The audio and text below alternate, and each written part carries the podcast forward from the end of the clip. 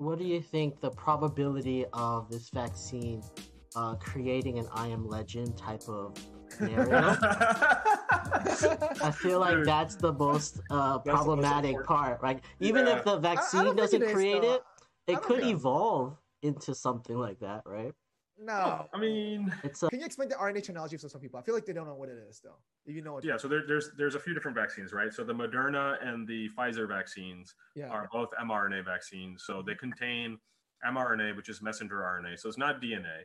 There's other vaccines that they have, like the AstraZeneca one is a adenovirus vector vaccine. mean, that that- second one's more likely to create zombies. no, I think the second one's actually been around longer, so it's probably Yeah. proven that it's not going to do that. longer, maybe yeah. maybe the mRNA one. I mean, I don't. I mean, No. it- you know, Alright. in all reality, I'm very very doubtful. But if it Yeah. does happen, um, um, I don't want to be let Will. Smith. Hey there. Welcome to the Gluten Free Organic Thoughts Podcast, where you are encouraged to express your natural thoughts and views through casual, meaningful conversations that hopefully can lead to learning and understanding new perspectives. To find out more info, visit www.gfothoughts.com. Now, here are your hosts, Michael Wong and Robert Din. We hope you enjoy this episode. Hello, everybody. Welcome back to another episode of Gluten Free Organic Thoughts. My name is Michael, and with me, I, we have a special guest today, Adnan Javed. He is a ER doctor out of Gainesville, Florida, and always with me, Robert Din. What's up, everyone? Dr. Adnan. How's it going? How's it guys? going? It's been a while. It has. It has. I haven't seen Adnan since college. Like it's been a long time. Yeah, college was a long time ago too. Like now that you mention it, that's like ten years ago. Right? Yeah. I saw you last year, right? I know I saw la- a year ago. Yeah, I saw you. You came and stayed here actually. Yeah, but Yeah. it's been a year though, right? I'm pretty sure. Yes. Yeah. Good. All right, so let's start off with the drinks. What are you drinking tonight? I'm drinking my uh, Noob Slayer uh, instant espresso because I'm lazy. Noob Slayer. there we go. Uh, all right. Um, I have some yerba mate tea brew. Uh, you know, two little basic yerba mate tea. You know, Basic, Just- basic Mike Wong. basic, basic. I have uh I have a cab that I'm drinking today. Uh Nice. from Argentina. Ooh, Yeah. it's probably Yeah. dry, right? It's what it's really dry. Pretty good. Yeah, it's pretty good. Nice. All right. Well, we can let's get started. We have a lot to cover today. Well, appreciate you, you know, hopping on. I know you're busy, taking your day off, you know, from uh, working a lot. Uh, I'm sure last year, between this year, has been crazy for you since you're in the ER. Tell us a little bit more about that. How you know, when the beginning, how crazy it was, how Yeah. you all end up adjusting. You know, give us give, give the nasty detail. Wait, how long how long before uh before COVID were you in the E Oh, as yeah, a, sure. as a How long you ER? been this for? Yeah. Yeah. So, uh, so I did my residency in emergency medicine uh, from 2014 to 2017. So I graduated that, and then I went and worked. I lived in Boston and worked in Worcester. I worked for UMass, kind of a, in an academic, uh, you know, assistant professor role. That was my first job. I did that for a year. Then I moved back to Florida and was actually working in Georgia as an independent contractor doing private practice uh, at a hospital in Georgia. So I was commuting. Oh, from Florida to Georgia. Yeah, yeah. So I would actually, I mean, I wasn't commuting every day. I would go and stay there for like a week and, and work. Hmm. Um, so I, I had I had done about two years uh, out after residency. So a total of five years, I guess, spent in the emergency department, and then now I'm doing a critical care fellowship, which is a two year program, so that I can get board certified in, in that. So I'm in Nice. towards the tail end of that. Yeah. So, so what's next after this? After this, I'm, I think I'm definitely done. Like, with, like with, in terms of training, uh, I, I I'm not gonna do any more training. I'm just gonna get a job and you know work and work Make, on my make more money. Got it. Yeah. Yeah. Still, still in the ER? So yeah, it's a good question. I think I'm gonna I'm gonna do a little bit of both. Um, I think starting out, I'm gonna devote devote most of my time uh, to the ICU, Yeah. especially because it's like COVID right now, and Yeah. you know the, there's more demand for for people. I think uh, to work in these intensive care units, and I kind of want to hone my skills in that uh, since I haven't done that as much. And then uh, I'll do some ER work, but I, I want to keep it primarily ICU for now. Gotcha. Nice. Yeah. So tell us a little bit more about you know last year, the beginning of last year, I guess March. Uh, I'm sure things Yeah. start start flooding in probably maybe towards the, during the summer, right? So when just tell us, I mean, tell us where where you were at, where you were at. You know, I know you were bouncing back a little bit between Gainesville and Jacksonville. You stayed in Gainesville for a little bit. Yeah, so uh, so I was, you know, when when COVID started, um, I was a full time fellow here in Gainesville, Uh-huh. and um, of course, you know, not in in hindsight, I'm super glad I did the fellowship because you know when I started, there, there was no pandemic, you know, incoming pandemic or any of that, and then once it Was it started, calm? Was it very calm for you? Yeah, I mean, you know, for yeah, ER, for, for for an an ER, it's very ER. yeah, yeah, I think I think um, are you, are you talking about like when COVID started? yeah. Yeah, I think it, it kind of hit everybody by surprise, but it was definitely like, uh, you know, the other thing you have to remember is I'm in Gainesville. So Gainesville is not a highly, you know, high population density kind of area. I'm sure that if I was in like A big New city. York or like Detroit or, you know, somewhere where I could have been doing critical care out there, Yeah. um, even St. Louis, where I interviewed and I, I almost went there, I think things would have been way different. But Of course. Gainesville, you know, small small city. Most of our volume, patient volume, comes as referrals and transfers from other hospitals. So, you know, I never expected that we were going to see like massive, massive, like overrun hospital In, systems. in flood. Yeah. Mhm. Yeah, exactly. You know, like like they were seeing up north uh, in these bigger cities. Well, yeah, in LA, bigger cities like that for sure. Yeah. So, you know, I mean, it's- so the beginning, um, I would say the beginning of when people started taking everything serious, you know, was probably March. And March is, I think, when the CDC started saying things like, okay, um, we, we, we don't have enough PPE. you know, I think I think that's when people were like, oh crap, this is like real. Like this Yeah. is a big deal. You know, because even up until February, it was like, oh, we only have like two or three cases, and you know, you know, not to get into the politics of it, but Yeah. I think that the at least the message from the government was very different than I think what it was in March. I think by Of March, course. everyone was like, okay, things It's are pretty serious. Yeah. yeah. So March is when I think we started getting guidance from CDC and the Centers for Medicaid and Medicare Services, which is who basically does billing for the entire, uh, you know, healthcare in the United States. And they were like, okay, so we should probably start thinking about like cutting down on elective surgeries. You probably need to start conserving PPE. You probably need to like really massively overhaul the system to prepare for what's going to be an influx of patients. So that was in March, and and then it never really happened. Like at least you know so we never like we were waiting like basically everything was shut down. Like they weren't doing any of these like you know hip replacements you know all these uh, elective surgeries and the hospital system was essentially shut down. The city was kind of shut down. And er volumes were dropping off like you know, like two, two, three months, right? yeah so between like march and april march and may maybe like the, for that two months it's like Yeah. you know everything was shut down. And uh, except for these essential things you know in the hospital. Yeah.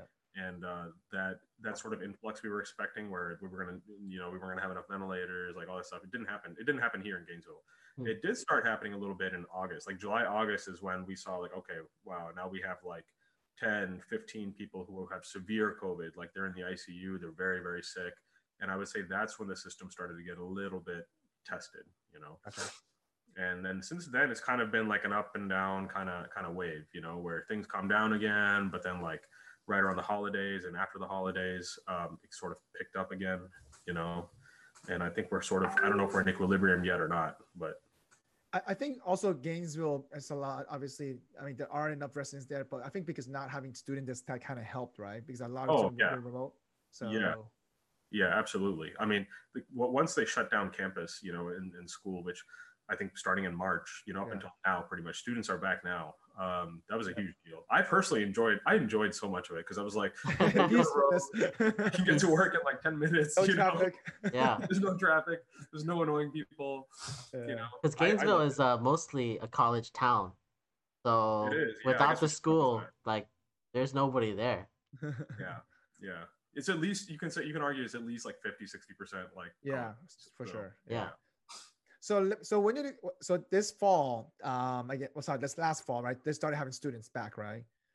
They actually, so I think they did initially, and then they kind of shut it down again. Like, I, and again, I haven't kept up with all their emails because, like, I just get like a you know a thousand emails from the university. I just delete them all. But I will Yeah. tell you, even even even last fall, like, it, what I I didn't feel like there was still like much of a student volume back here. Okay. I think you had some, but then they shut it down again. I think because Yeah. numbers started picking up. Now though, now now that we're in in January, um, now I think everything's open. Like, I mean, because I go out to to where all the the undergrad sort of bars are and stuff, and it's like there's packed. You full. see them hanging around. Oh yeah, yeah. It's packed, it's packed up there It's back in swing. It's back, things are back in swing. Wait, so the bars are open up there? Yeah, they are. They're they're Really? completely open. Yeah, Oh, wow. completely open. You know. So, let- so I guess let me ask you this. Obviously, like people are hanging out, stuff like that, and after the holidays.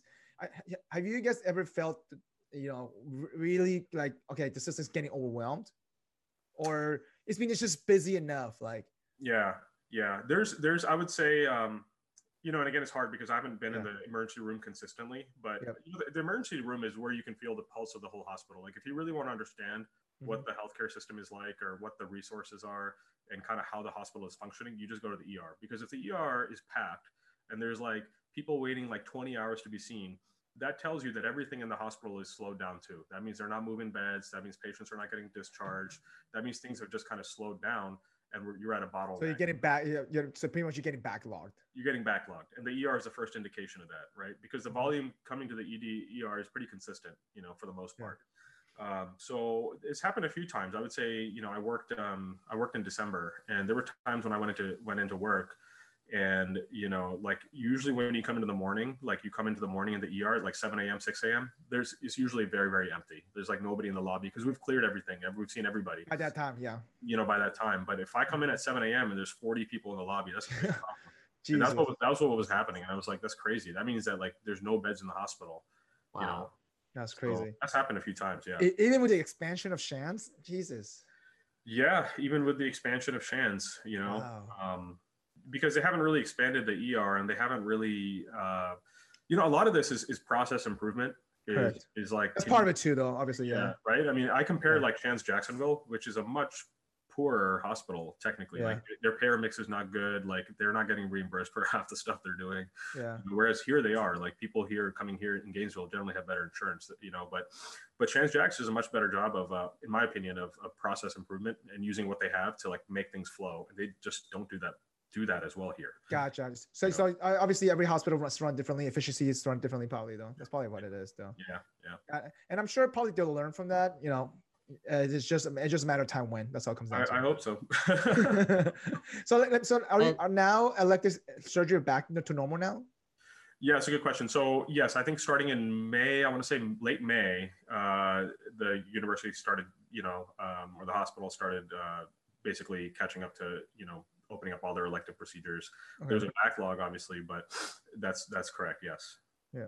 And are mostly uh I know like a lot of people get transferred over to Gainesville, Yeah. right? Um was most of the like COVID cases were they transfers in or were they just like in the community that were Yeah, initially they were initially they were the first COVID patient we had here in this hospital was a transfer from Georgia, and it's from the it's from the same hospital I still moonlight at. Like I still I still Oh. go there and work there, and uh, so that that's where the first patient came from was uh, fr- from an outside hospital in Georgia, not even the same state. You know, it's kind of Mhm. crazy. After that, um, after that, uh, the volume of sort of you know more flir- uh, native people here, or local people here, uh, you know, picked up. So right now, it's it's it's mostly people from Alachua County or, or nearby, um, but we still have like a reasonable number of of transfers. In fact, what we're seeing now more more of the transfers are, that are coming in now related to COVID are people who had COVID and they they got better. They don't have active COVID anymore, but they have sort of permanent lung damage from having COVID, and now they need lung transplants and uh, and UF here is trying to be like a big like lung transplant center. Like that's their vision. They want to get up to like 100, 120 lung transplants a year. Wow, that's a lot. so they're crap. offering a lot of lung transplants to these guys. wow. Yeah. Jesus. Where are, where are they getting all these lungs from? That's that's a lot of lung that's a other thing. I'm saying there's a lot of lung transplant. I'm like, 100 a year? yeah, yeah. Isn't the isn't I heard I think this I don't know from where isn't an average hospital do like maybe 10 lung transplants something like that or something ridiculous Yeah. low? Yeah, I mean, so lung, lung is a relatively like recent kind of thing. Like Yeah. people were doing lung transplants back in the 70s and 60s, I'm sure, but like the outcomes were like really, really bad because like lung of is course. not it's not technically a solid organ. Like uh, you know, there's different types of transplants, and and there's solid organ transplants like liver, kidney. Um, Correct, yeah. done much longer and a little bit less complex, I think, or a little bit more well established in terms of safety. Lung is like relatively, it's a relatively new thing, and uh, it's also tied into the fact that ECMO. I don't know if you guys have heard of ECMO, but extracorporeal membranous oxygenation. It's basically like a, it's like a machine that essentially can keep you alive even if you're basically dead. Um, it, it, can function as a lungs, it can function as heart. Um, so the technology for that has gotten a lot better. So because that's gotten better, you can actually do these lung transplants, and even if they're not doing too well early in the postoperative period, you can keep them alive um, until the lungs start working and, and you know they're they're doing better. So I think that's why that's part of why lung transplant has become more of a thing. Gotcha, gotcha. So oh, I mean, now let me ask you this: um, obviously, working in the ER has it prevented you to see your parents a lot? Uh, you know, family things like that, just because. Uh, and how often you got tested? Just wondering. Oh, that's a good question. Yeah, so I got tested. I've really only been tested a couple times um, because, you know, for practically speaking, like exposure wise, I'm exposed all the time. So there's really no point in me getting. I guess you're, you're so used to it. Like you're so used to yeah. the exposure. Like you're already risking it, I guess, because you're in the ER. Right, right. So the only time they were testing me initially was I got tested once because I had like a real exposure. Like I was cleaning, like I was doing something with a Foley catheter, which is a type of urinary catheter, and I messed it up, and the guy's like urine and blood went all over my face. So oh. like, the, guy, the, guy, had COVID. That guy had COVID, but he was not symptomatic. You know, he was there for something yeah. else. So I got tested then, and uh, that, that was pretty much it. You know, and then I had to get like another surveillance test before I started working in the ER more regularly. Okay. Um, so I've been very lucky. I've also never been symptomatic. I never got a fever. I never got sick with anything. I'm sure if I did, then I would have had to get you know tested. But of course, was, anyone on staff uh, have any yeah. symptoms and Oh yeah, all the time. I mean, so much, so much of our staff, you know, got COVID. Like many. Oh really? Pretty much across all levels. Like lots of people. I'm sure nurses because they see oh, that yeah. often. Yeah, oh, of course. Yeah, yeah, yeah big problem. So did you end up getting the vaccine too? I did. So I got the so we have the Pfizer vaccine. That's what yep. they've been giving us here. So I've already completed both doses as of like ten days ago or something. Oh, nice. 15 days ago, yeah. Any? Did you get any, any reaction to the headaches? Some of that? Yeah. So uh, the first day, um, the first the first the first dose, I had a, I, I don't know if it was a reaction or I was just really hungover. Because there's no difference. The There you go. That's... There you go.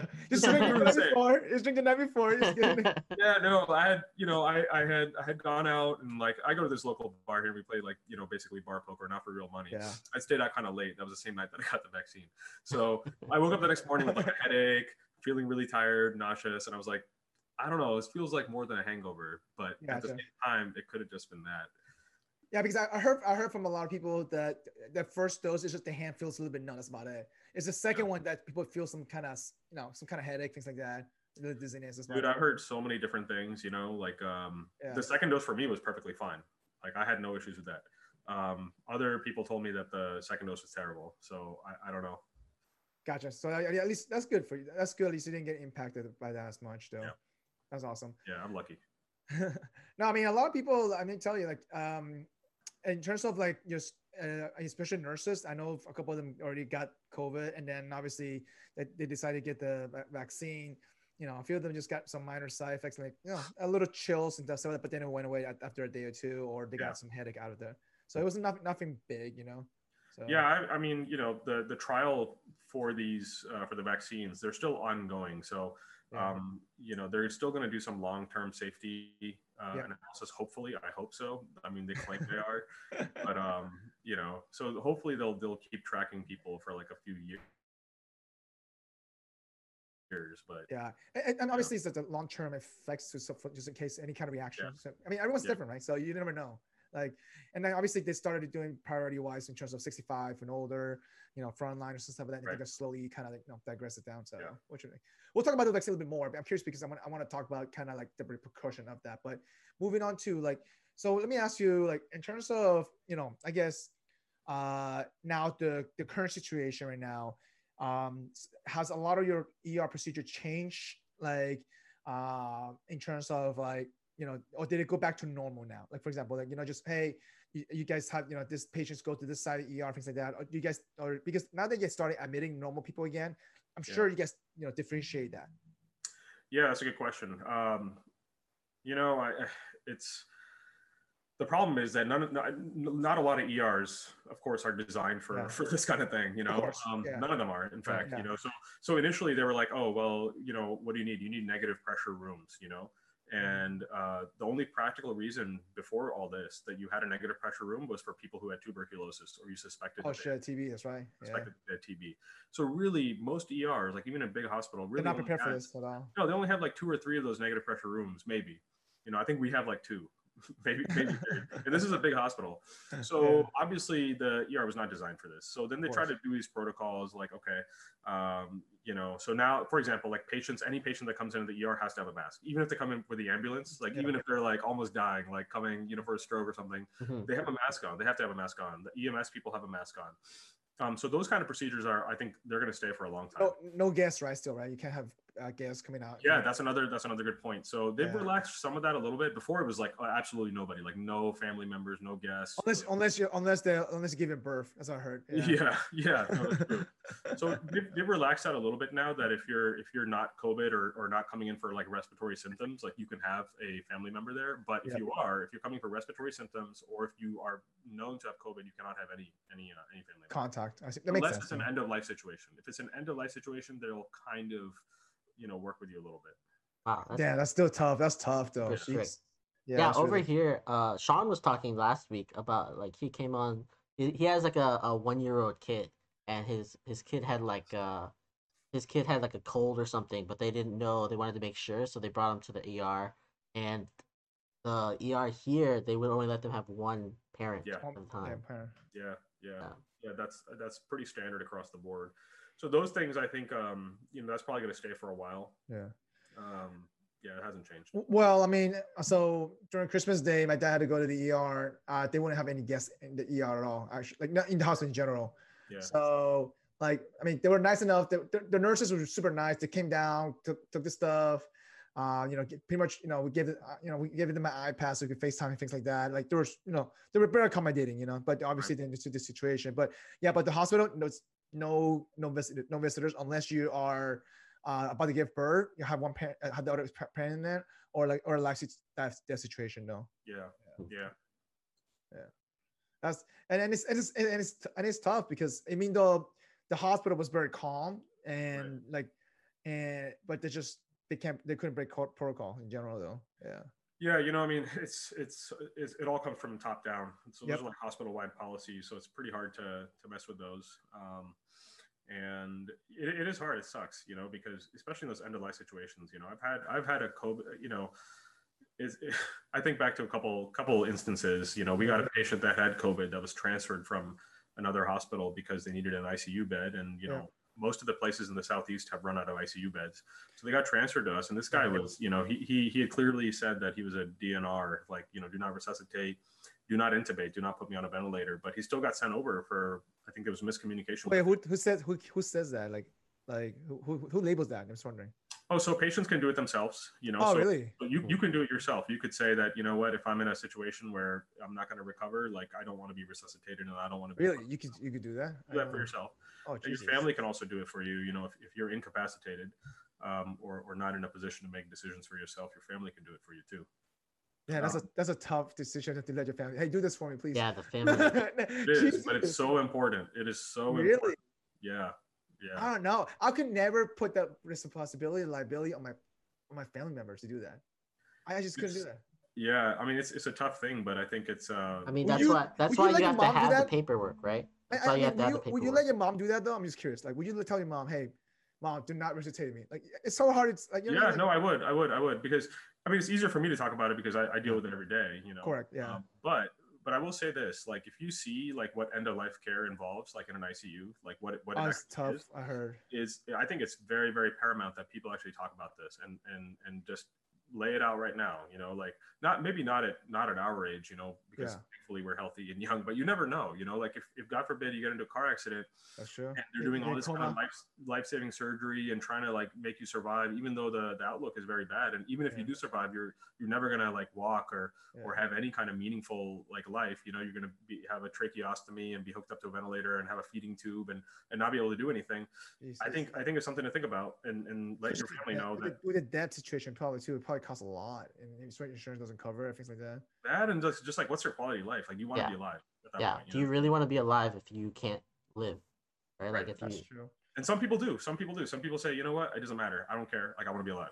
That's Mhm. fine. Can, can we can we can we write a piece of paper? and Say transfer my brain to another AI body. yeah. Just freeze my body. freeze me wake like up, Walt freeze Disney. me- yeah, freeze me like Walt Disney, and then twenty, you know, in twenty two hundred year, Yeah. wake me up again. Yeah, like freeze me. Yeah, yeah.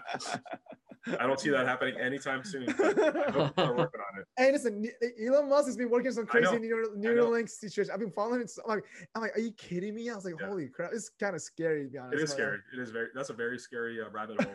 Yeah, It's because at that point you're cr- almost creating something. You know what I mean? yeah. And what are you creating? Like, what are you creating? My point exactly. Yeah. And What and- are you? If it's just your consciousness, not a And then, and if you kill it, are you a criminal now? Are you a murderer? Yes. exactly.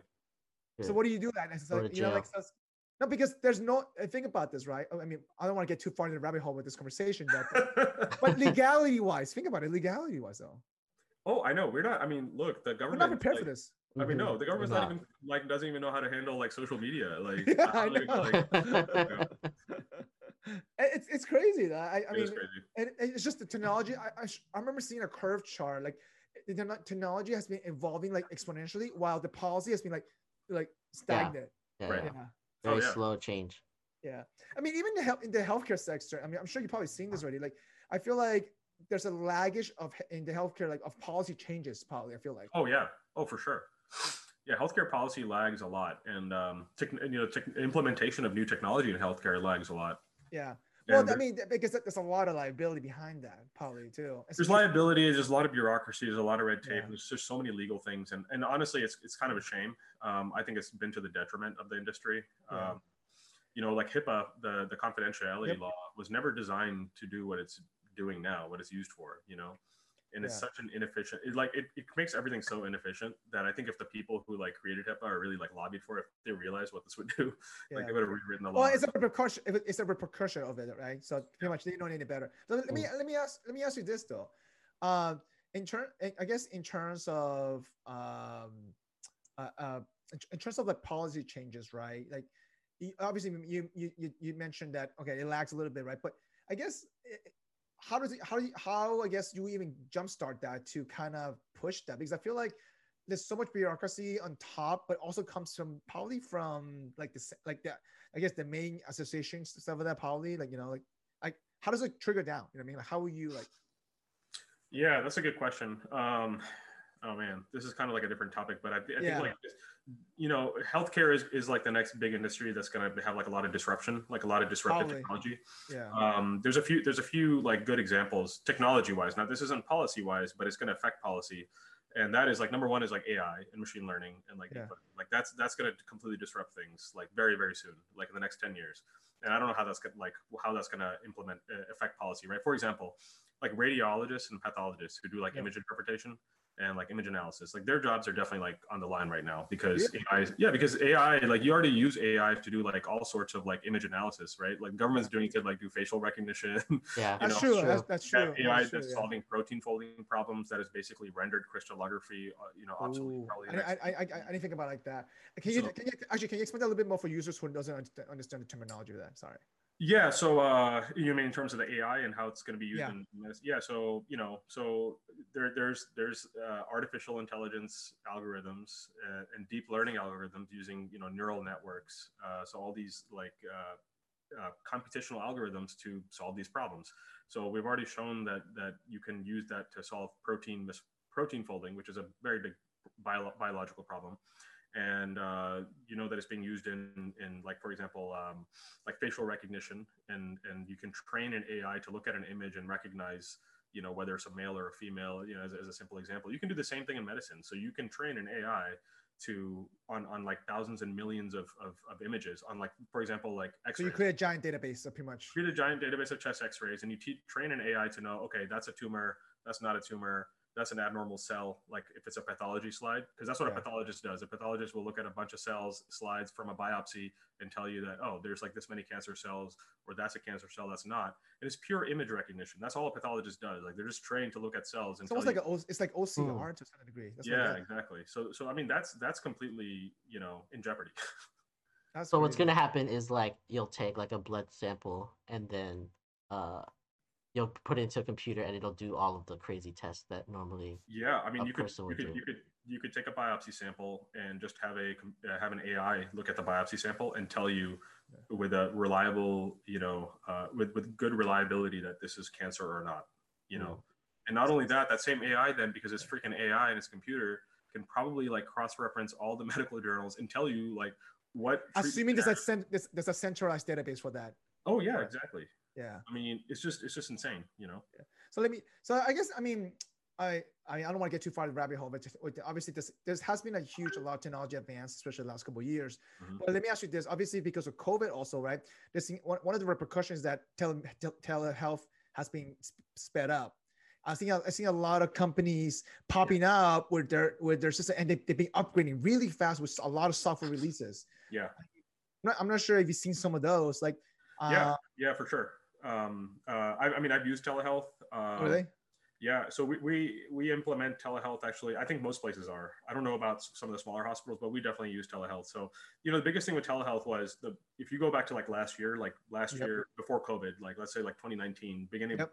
you know January 2019, telehealth was like I don't even know, like maybe one percent, two percent of like outpatient. If even, yeah, not even that. Mhm. yeah. Now, like now, I think it's like almost half of primary care visits you know, Mm-hmm. at least you know for Medicare billing is like telehealth, and a couple policy changes that were done very rapidly. I think I think these, these are things that the that the president, uh, I mean that the, the administration at the at, at that Yeah. time did, a good job. Like this was a good thing. They they made it. They got rid of a lot of that bureaucracy and red tape. So doctors were allowed to bill for telehealth visits the same as like regular outpatient visits. Really? Not half. Yeah. I, I heard. I, I I I thought it was half. I I No. oh, oh, it's the same. Wow. Yeah, yeah. At least for at least for outpatient primary care services. Now, I oh, mean, I don't know, I don't know what it is for like specialists and things like that, but I can't imagine that it's much different because that's one of the biggest barriers. Like, what incentive did they have to do telehealth if they're not going to get paid as much? Right. And, That's true. you know, they have to implement all this technology, like the the And what's, what's the ROI for them? I guess in a sense too. Yeah. yeah.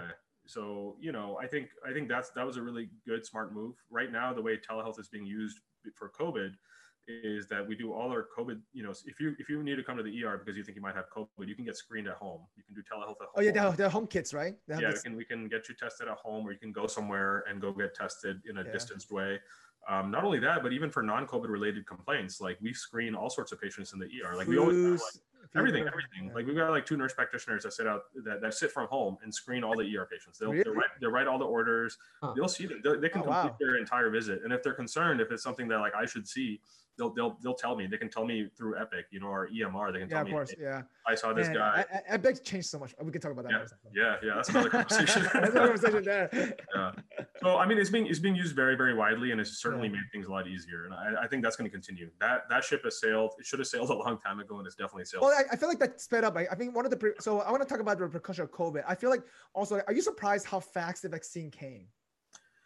I mean, uh, it is. It's pretty amazing, right? Like, Like, I think, think about it. Like usually a vaccine takes forever, five to on average four to five years. That's why I Right. read. yes, that's true. And this is like what ten months? It is. I mean, I think um, so. That is that is it is pretty amazing. It's pretty surprising. Um, you know, when it when it comes to vaccine trials, so one of the one of the biggest uh, problems is like FDA rules about how you Correct. trials, and and you know, so a lot of those were rolled back, and I think rightly Yeah. so because you know Yep. a good example of this is you know this is not even related to vaccines, but one of the one of the treatments that that's being used for COVID is, is dexamethasone, which is a steroid. You know, Okay. and the data proving that this was an effective therapy all came out of England. You know, it all came out of the, their National Health Service, the NHS, because they don't have as much red tape as we do here with like the FDA wanting this and that and that. So and their that's- research was a little bit more further it along. was so much faster. It was so much faster. They could literally do a trial on like thousands of COVID patients within a matter of months and prove that hey, dexamethasone is a good uh, is actually a good treatment. And that's so embarrassing from the for the United States, like where we have like freaking hundreds of thousands of people with COVID, we couldn't do a trial like that quickly yeah. to, to, you know prove the same thing. It's just Mhm. shocking. So you know, I mean, it, it is kind of surprising that the vaccine came out this quick. The technology was there for a while.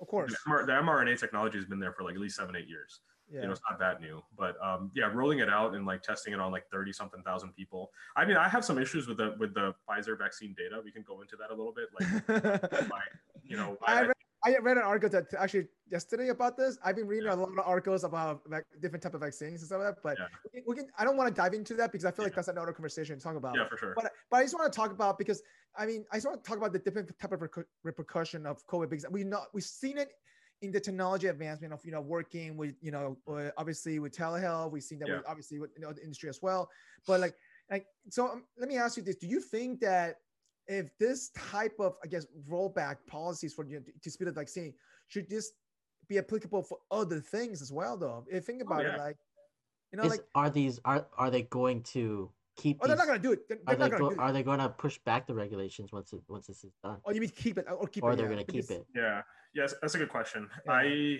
I am not as good a health policy expert as some other people I know, but what I can tell you is I certainly hope so. You know, because doing a doing a good robust trial on like an intervention of some kind or a therapy of some kind is like such a pain in the ass that it doesn't have to be.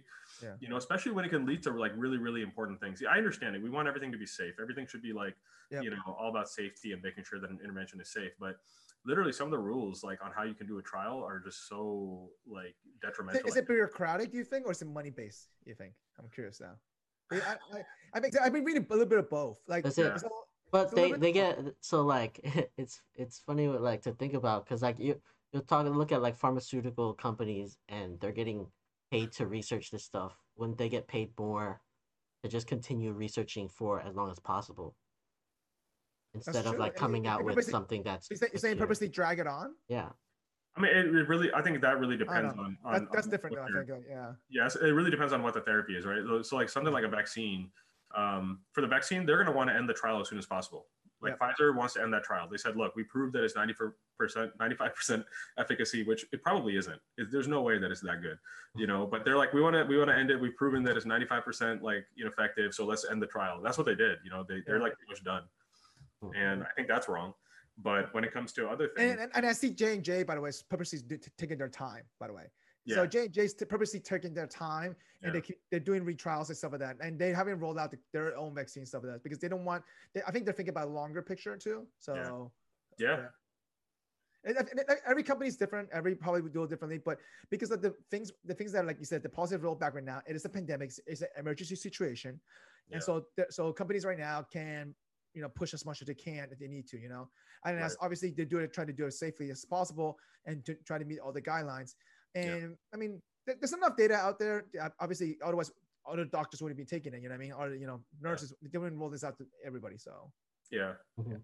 I mean, So- I, I hope I hope it does stay. I hope that these rollbacks do stay because I think I think if any if every American should look at what, what Europe's doing and what Europe's done in this and like they're They're so much faster They're so us. much faster. They're just so much faster. yeah. And it, and this is like even they use medications in, in Europe not for even COVID like other rela- other things. They Yeah. have like access to all these other meds that we don't because the Well, FDA I heard surgery there is super much more advanced just because they're that they're uh it's, it's a technique of surgeries because there's been Yeah. done research on those. So they're just ball they're just ballsier. They're just like whatever. Same for Asia. It- it's, it's the same for Asia. Yeah, yeah, yeah. You know.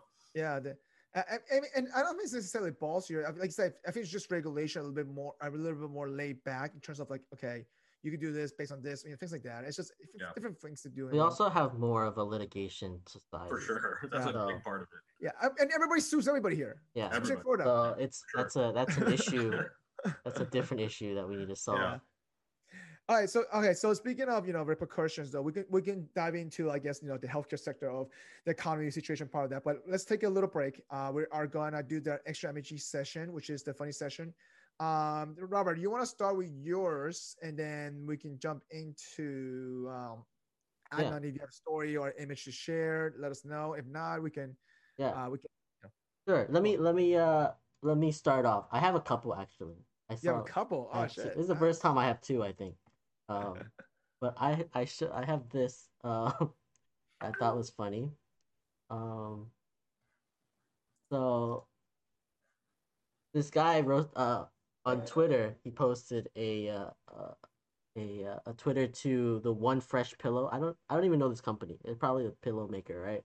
Um, and he says, just curious what your thoughts on sed- sedition and domestic terrorism were. I need to apparently ask these things before buying bedding in 2021. And the one fresh pillow, they respond, clears throat, taps mic three, taps mic thrice. Uh, we fucking hate it. Oh man. Is that is that a jab at what is that guy's uh, company? My Pillow. yeah, yeah, yeah, yeah, Yeah, it is. That's pretty. That I thought that was I thought that was hilarious. Oh, some of these companies, social media uh people are amazing. Like it's Oh, dude! Like I, so I good. what's it called? Wendy's responding to people. Yeah, like when like all of these like uh fast food restaurants, they always have uh good responses to people. And then. I have the second one, which is a package um that there's a, a note on their package, and it's from the Australian government Department of Agriculture and Water Resources. Apparently, they have the right to open up your packages and search what's inside, which is uh, which I guess it's fine if, if they're like suspecting of something, right? But on it, it says one of the things it says is the air courier incurs a fee from the department for this inspection. This fee may be passed on to you from the carrier. So they're opening it up, and there's a fee to open it up, and then that's gonna get charged to the person who gets the who gets the package once they get it. That's so crazy. Like, isn't this nuts? Like, how can they do this? This I don't know.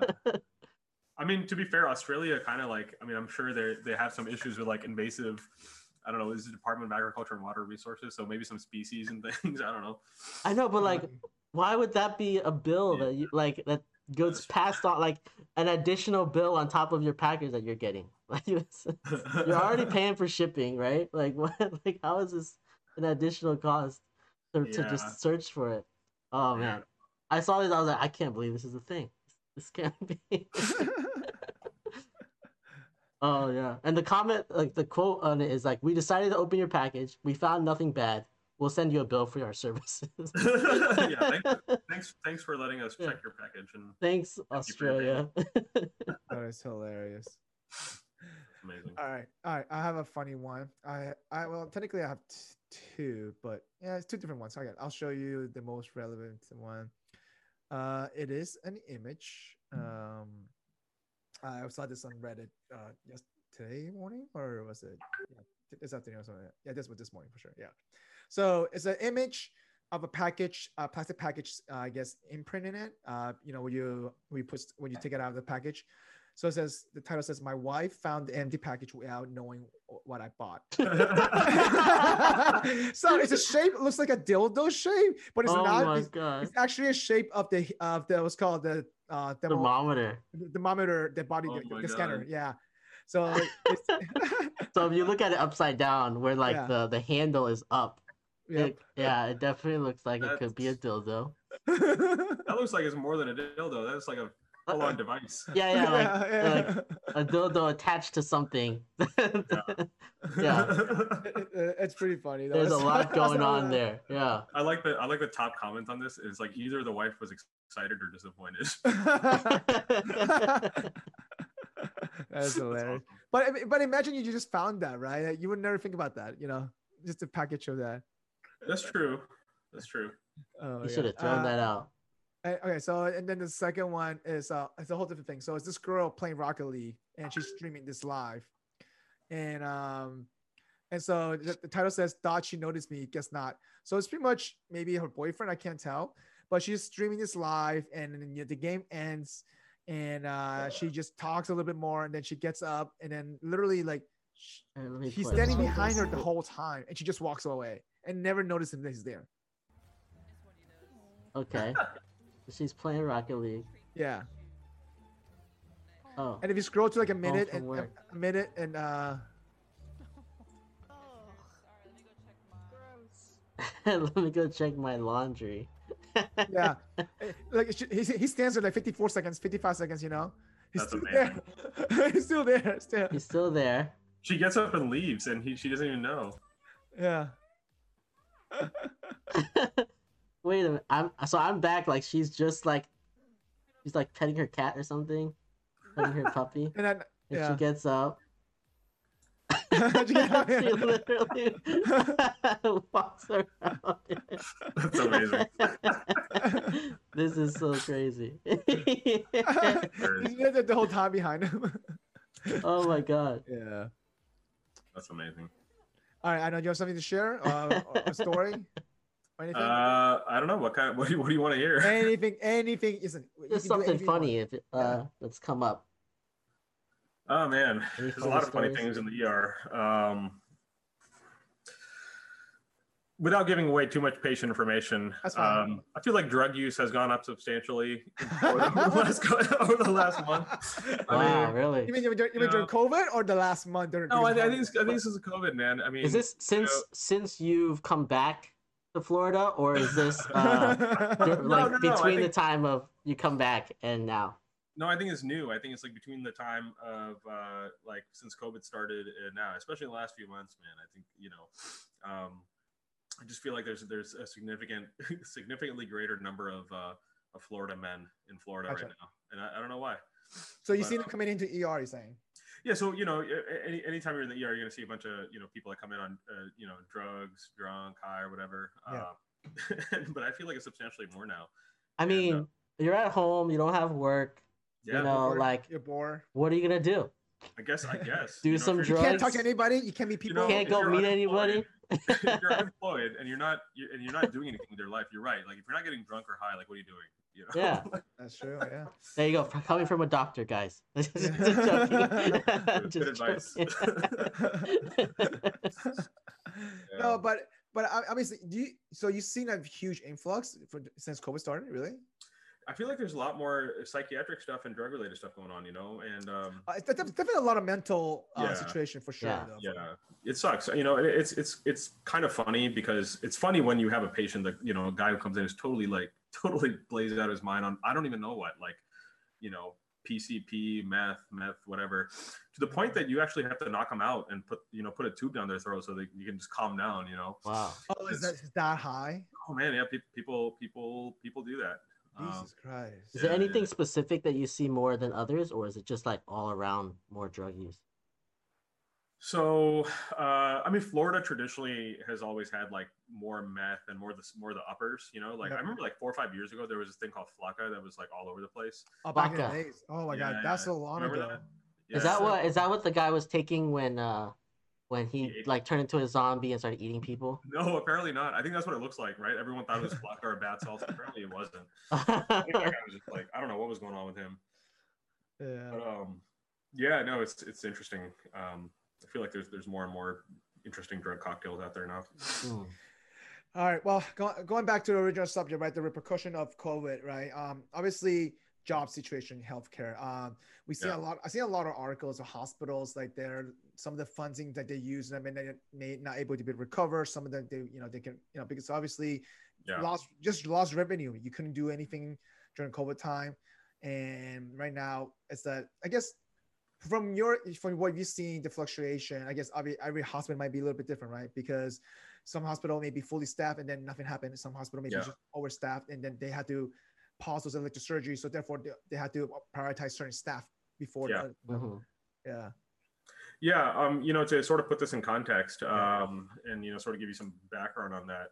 So, if you look at um, like just between like March and June, uh, March and June, or uh, like really at the beginning of everything. So, like most of the, you know, obviously we don't have a whole lot of data for the last couple of months because it hasn't been published yet. But Yep. um, like e- ER visits, just like how many people go to the ER, dropped by like forty percent from like March to April Hmm. compared to like the same time last year. So that's like 40%. That's massive. That's like a crazy, crazy, you know, drop. Um, so that means less people coming in, like less people getting admitted, like less Yeah. billing essentially, the less money that the hospital is getting. That's just the ER. Um, And what's the, what the what's the reasoning behind uh behind so they did that because the the the reasoning is that um, people were scared to come because they're like, oh, if I go to the hospital, like I'm gonna get COVID, and this is March, Correct. right? And, It's, like, it's, one it's a knows- mental it's a mental thing too. Also it was a because mental thing. It was, it was all about fear. They like went and researched it. They talked to people. They're like, oh, why haven't you been going in? And actually, so forget the economics of it. Like medically, it was really bad because Yep. people were like not getting care for like heart attacks, for like strokes, like things that were actually going to kill them. Like Yeah. COVID may or may not kill you. Probably not. Like statistically, it's probably not going to kill you. Like Mhm. very good chance to be okay. A heart attack was definitely going to kill you. And uh, it's funny, not funny, but uh, interesting that the number of like calls for cardiac arrest, like how many 911 calls went out for like, hey, like I don't know, my father's like not waking up or you know whatever. Like the Yeah. number of calls for that like went up actually, Jesus. and um, because of this, because people were like not going in to get like their chest pain evaluated, you know, oh things like wow. that. Okay. So, So the, the the- so, so a lot of the preventative was not was a, was dismissed or like, I guess not dismissed, more like was just There was not- just delay of care. There was Delay of care, People correct. were, people were really delaying seeking care for potentially Yeah. life-threatening conditions, and the number of people getting cardiac arrest and dying went up massively, independent of like if they had COVID or not. Like it's not because of COVID. They weren't dying because of COVID. They were dying because Yeah. their heart attacks and strokes weren't getting treated. yeah. So that's pretty remarkable. Um, as far as hospitals, like uh, you know, in the first like increase, like hospitals basically shut down all their elective procedures, right? And that's what makes them money: like hip replacement, knee replacement, new valve, cap, you know, uh, bypass surgery for for your heart, things like that. That's how hospitals make Like this, and that's that's just how healthcare works here, man. Like we get Yeah. paid here to do stuff to you. like Yeah. that's that's how it works. And so all that volume went away. So they lost a lot of their money, like um, you know, very early on. Like they, I think, like I think in the initial like half the year, it was like two hundred billion dollars like lost. over Wow. one point. I think it was over 1.4 million jobs also gone. Yeah. Right away for, for you guys for sure. Yeah. Yeah. Yeah. It, it's that- crazy though. Yeah, it is. It is kind of crazy. It's very paradoxical, right? You'd think that like healthcare would be like making a bunch of money or doing well during this time, and it's like totally not at all. And by June, you know, by June, like the volume was going back up, but it's still like Not the same. It's not the same at all. it's for not the same. And even if you project it to catch up by like by like March or May of 2021, Yeah. like five six months from now, even then, there's still like two or three billion lost like every month or something. You want to hear something? Really, yeah. Wow. So you're, you're you're pretty accurate in that. The total between uh, I put, uh, March and June, it was 202 billion dollars, Yeah. and then between July and la- December, 120 billion dollars. Even though things are back to normal, quote Yep. unquote, at least the total over 323 billion dollars. is crazy. yeah, that's a that's a ton of money, man. Yeah. So, It's so, a little bit. It's a. It's a. It's some. Some change. yeah. so don't change. Yeah. If you look at the last article, I just sent out by the AHA, uh, AHA, um, Yeah, and it's it's crazy the amount, the amount Yeah. of money. The, yeah, the that's the same. That's the same one I read. And the other thing you have to factor in is it's not just that they weren't seeing elective things. It's like because of COVID, the some of the the other costs, you know, have gone up, right? So like hospitals Yeah. need PPE. They had to offset it, right? They, to- So they need more PPE. They need to set aside more of these quarantine That's areas. true. they have to Set up more testing sites. All these like the costs have gone up too. Like Mhm. like yeah, the, the adjustments they had to, they had to Yeah. adjust for, for all those extra, eh, eh, like even even if you try to give a birth, right, you, you had to make sure this room's secluded for the, or this floor secluded from you know COVID patient things like Oh, that. yeah. Just just to readjusting things. Yeah. Yeah. Yeah. Um, but I can tell you many, many interesting things about how that's affected the job market. You know, for, so for example, um, there's like no respiratory therapists. like we have a huge shortage of respiratory therapists in the hospital because they're getting poached by like all these travel agencies that are like, hey, go to California, we'll pay you like ten thousand dollars a week to Yeah. go. To. Oh, so so they get contracts from there, Yeah. and then Yeah. and then they pay them. Wow. Yeah. So different parts of the country are poaching each other's resources. They're like, yeah. California is like really suffering right now. Texas is really bad. So they're like, Yeah. they're paying like out the ass. Like to, to- I heard I heard same thing for ICU nurses as well. same though. thing, same thing. Yeah. I've, had, Yeah. I've I know quite a few nurses that have come to California because they're just Yeah. like, yeah, it's just- I, Great I have a I have a couple of friends who are, are in Texas right now making good money in Texas. Yeah. And then who's taking that cost, right? Who's paying them? The hospital is the hospital is losing Yeah. money. You know? Correct. That's crazy how they- they're poaching each other's resources. Yeah. Now, did you ever felt like you were short of PPE stuff during early times? Um, you know, we were I definitely felt we were short of N95s. Like that was definitely a thing because they gave us like two N95s and they're like, all right, these are your N95s. Like you're not gonna get any more N95s. And I was like pretty I was like, okay. So I mean I didn't care because I was Yeah. not like seeing too many COVID patients or anything like that. Yeah. But um yeah, that was kind of crazy because normally that would never happen. Like N95s are everywhere. You can have as many as you want. Like no one cares. I mean, know? obviously, shut, China shut down. Where are you gonna buy from? yeah. it, No, it, it, it made you realize the supply chain issue. yeah i mean i never suffered like like they show you in some parts of the country where people were having to wear like trash bags and stuff Yeah. but no n95s we definitely had a massive shortage of Gotcha. Yeah. Yeah, I, and I remember it took them a while to certify the KN95s to be also be you know eligible Yeah. to do as well. I'm, I'm surprised how long it took them to certify that. To be honest. Dude i mean it's insane and even Yeah. even worse than that is like i bought my own like n95s like reusable respirators Yeah. um like i, I don't have a box of it i was going to show you what it is but it's like much more comfortable and Yeah. hospitals like we're like oh you can't use these because we have not tested them and we don't know if it's like Certify Yeah, it Yeah. certified and then if there's an issue then we, we have the liability for it and it's And it's bull- just a, it's, it's a lot of liability. That's a thing, though, right? You know. But it's such litigation. I'm bullshit. telling you. It's such bullshit, though. All that It's so much litigation. bullshit. You know, it's like they want us to take the fall for this crap, and it's like I brought my own N95. I'm gonna wear it because I'm gonna protect myself. I'm not gonna keep reusing the. the Yeah. N95. I worry about being sued later on. Yeah, forget it. And how, what are you gonna sue me when, when I'm dead? exactly. yeah, seriously. Like, what are you gonna do? Ser- Like, Yeah. I, I I completely agree in that part though. Like, and I was reading all this job shortage. Even the jobs coming back, they're not coming back as fast. Like, um, No, they're not. and they're not going to come back as fast Ro- if they're not right if they're away if they're still making if they're still like recovering losses and stuff, right? Like there's no way that they're going to be hiring as fast as they as they fire. I, I guess the question is though, can a hospital go bankrupt? I guess. Oh yeah, Yeah. it happens all the time. Like, what did they do though? Did, they- did they restructure? or happened? No, no, no, no. So one one good example, and this is pre-COVID, is um, is uh, I think it was shoot, what was the name of the hospital? I think it was Hahnemann Camp. It was in Philadelphia somewhere. It was a very very old hospital. It's been there for like 150 years, like a very Right. Like institution, you know, kind of like almost like Brigham at Harvard. Uh-huh. And that hospital went under because of like mismanagement of funds and like all this stuff, not having good payer mix, you know, all, all the reasons that a business fails.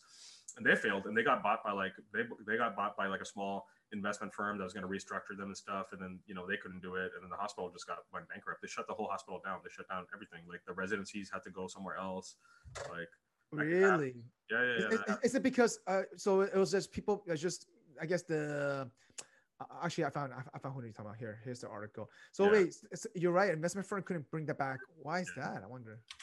They- because they- they- investment firms don't have an incentive to do that like they don't well, want they, to they probably sell the assets. That's all they did. Probably they, they, they bought it to sell the assets. To be honest. yeah, That's probably what they did. It's probably just to try to sell sell off. Yeah. I- I- pieces. Was it this hospital here? This Hem- Hemmerman? What's it called? Hen- yeah yeah that's that's the one philadelphia hospital Bank. yeah that's 150 years service. That's fucking crazy. Yeah i mean time. that hospital is like an institution like everyone's heard of this hospital like everyone knows it It's like a that- legend. it's a legendary place um you know Jesus. yeah Okay. pretty crazy Damn. um, So, so I guess so. So you could actually close down, and uh, so I guess I, I'm wondering. I guess the repercussion of this hosp- of hospital across the United States. How many of them? How many of them would, sh- we would be shutting down because of COVID? I mean, I mean, obviously the stats have come out yet, things like that. Um, Yeah. it hasn't got to that point yet. I don't, I don't think, at least. I, I think that what's going to happen to hospitals Uh-huh. is, is the same thing that's happening to like physician practices, right?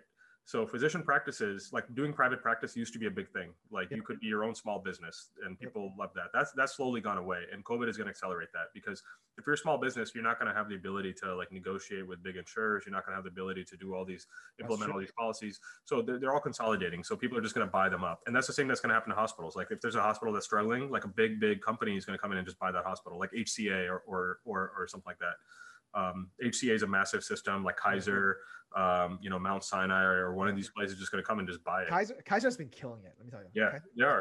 I mean, Kaiser's awesome. Like, I don't know too much about Kaiser, but like, I, I I have a friend who works for Kaiser Corporation, and let me tell you, uh, he loves it there. She he says from top down, bottom management, it's just well handled. That's what he says. I, I, that's what I've heard too.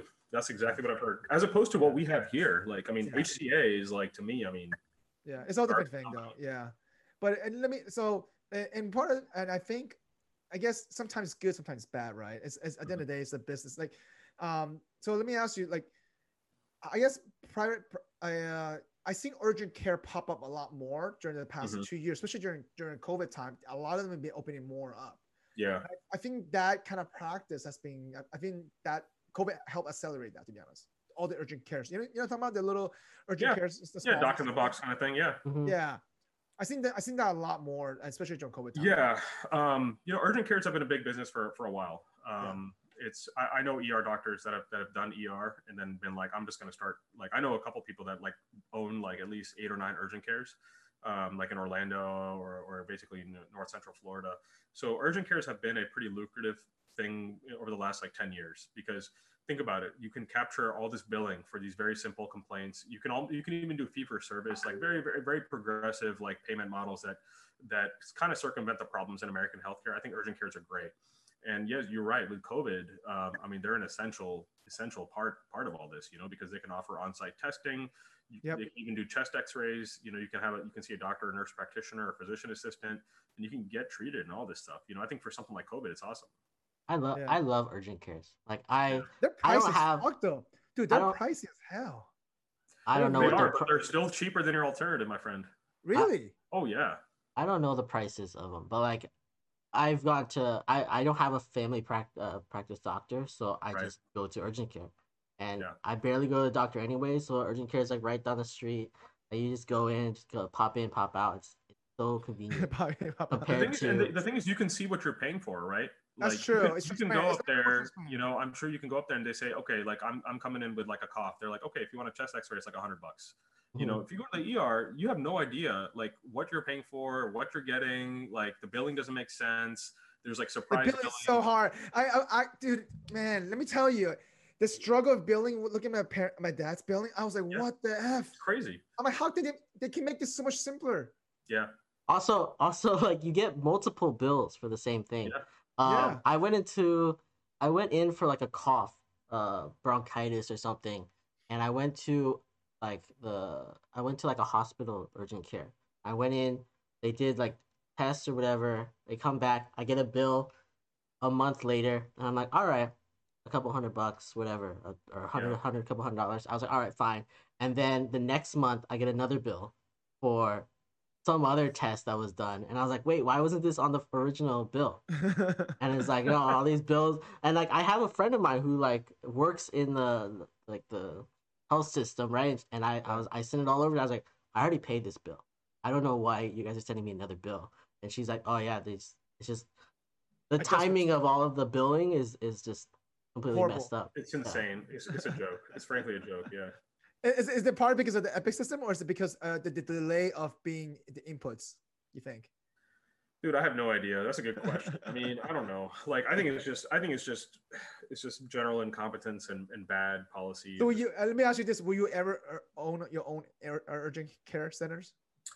Me personally, no. I'm, I'm terrible at business. Like, I know my strengths and I know my weaknesses, and I do not think I can run a business like that. Um, you know, I know people who do, and it's just like, it's just, you. I mean, you know this because you've seen your, your parents. Like, running a business is insane. Like, It's like tough. it's Yeah, just you it- have to be it- on the ground tough, every sure. day. Like, it's a full. It's like a three full time jobs. You know, Yeah. getting something like that off the ground. So I don't think I'd ever do it.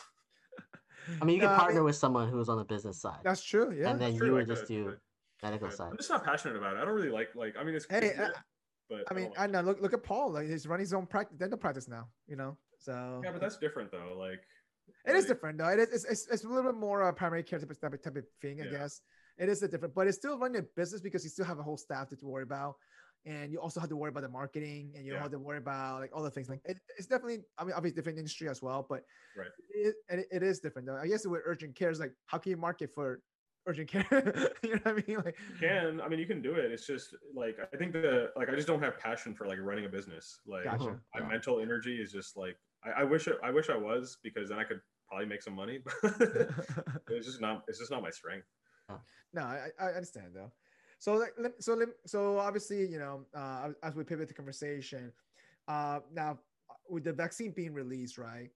Uh, do you think that, I guess, we're gonna start seeing some normality, like I guess you know things come back to normal, like at least from uh, the healthcare sector piece. Like, do you think they're gonna you know allow start allowing visitors soon, things like that? You know, I mean, at least at least not maybe not this year, maybe probably at the end of this year, maybe early next year.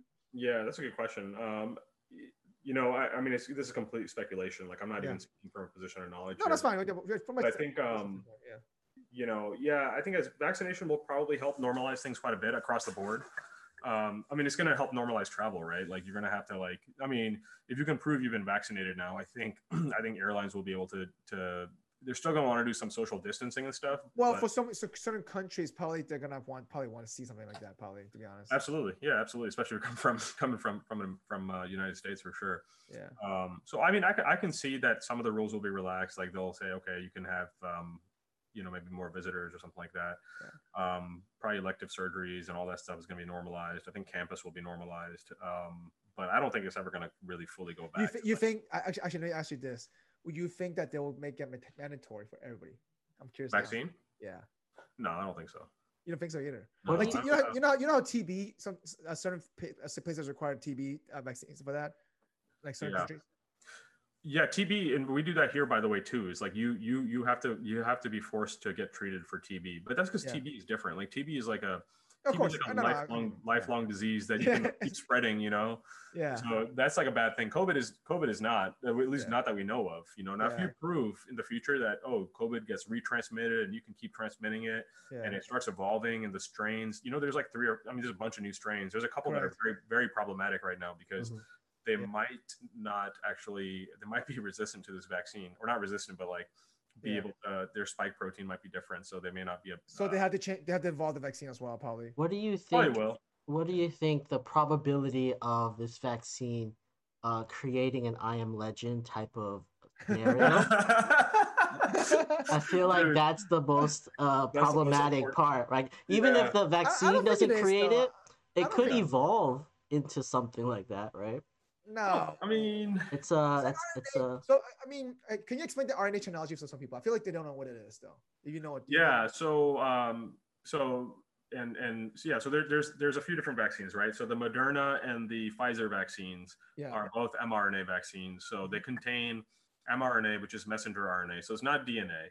It's not like the the nucleus of your cell that has a blueprint for all your body. And the mm-hmm. mRNA never technically enters your nucleus because it's it's sort of like a little blueprint of what the DNA is. So it never goes into your cell's nucleus, and basically it, it ends up into your cell, and then your cell uses its proteins to transcribe or convert the mRNA message into protein, which is the spike protein. And the spike protein is what's immunogenic, meaning that your immune cells recognize it and they start creating antibodies against it. That's how that how that's how the mRNA technology works. There's other vaccines that they have, like the AstraZeneca one, I think is a uh, is a adenovirus vector vaccine, which that's a that's a that's a technology that's also kind of recent. But basically, they'll take a virus, adenovirus, which causes the common cold. They'll replace all its like mRNA and uh, you know and uh, nucleic acid with what you want that virus to control to to make, and it's a vector, so it'll actually invade your cell and it'll give it that that mRNA or that uh, that DNA to to make the protein that you wanted to make. So, So- I, so it makes your body re- regenerate that DNA. Yeah, Exactly. that, I mean, that that- second one's more likely to create zombies. no, I think the second one's actually been around longer, so it's probably Yeah. proven that it's not going to do that. longer, maybe yeah. maybe the mRNA one. I mean, I don't. I mean, Well, it- you know, alright. in all reality, I'm very very doubtful. But if it Yeah. does happen, um, um, I don't want to be Will you know. Smith. you know, the saddest mo- that saddest uh, scene in that movie was like the dog, man. Like, I yeah, that Yeah, dog. that dog. Sorry is to just- spoil it for anyone who hasn't seen that. movie. it's been out for so long. Like So if you. Yeah, haven't it's seen it, like- It's not- it's it's not a spoiler. yeah, it's like 12 years or something, right? Yeah, Yeah. it has been 12 years. Jesus Christ. Yeah. Yeah. No, but it, the re- I mean, the reason why I'm saying so, I know Microsoft and uh, and Oracle have been working on some kind of digital passport thing, right? And I'm Mhm. curious to see if they're gonna enforce something like like. So I, I'm in consulting, right? So for us to travel and stuff like that, we travel a lot, almost every week, but now we're not traveling at all. So I'm curious to see if clients will require pe- their consulting to have some kind of like vaccine protection to, I guess, for themselves. You know what I mean? Yeah. Because since we're going in and out the cities so every so often, would they feel comfortable consultants to come in to see them in the office? I mean, would they I mean- be comfortable with their own employees being in there? Like that's the Well, at least, but but they're now traveling in and out different cities. You know what I mean? You know what I'm saying? Yeah. At least they're going home, going back to work, going home. Back. I, I, know, I know, I know where you're going with that though. Like, I, I feel like half they're gonna probably do 50% first, and then le- lean back into slowly. You know, I know certain offices don't care as much because there's the office is like 10 people, but bigger companies they do care a lot more. Obviously, yeah. I don't know. I, I feel like if they make it mandatory, I feel like they're they're preparing for that. But I don't think they can make it. I mean, look, so you know, the hospitals, the our hospital has not made it mandatory. They can't force you to get the vaccine.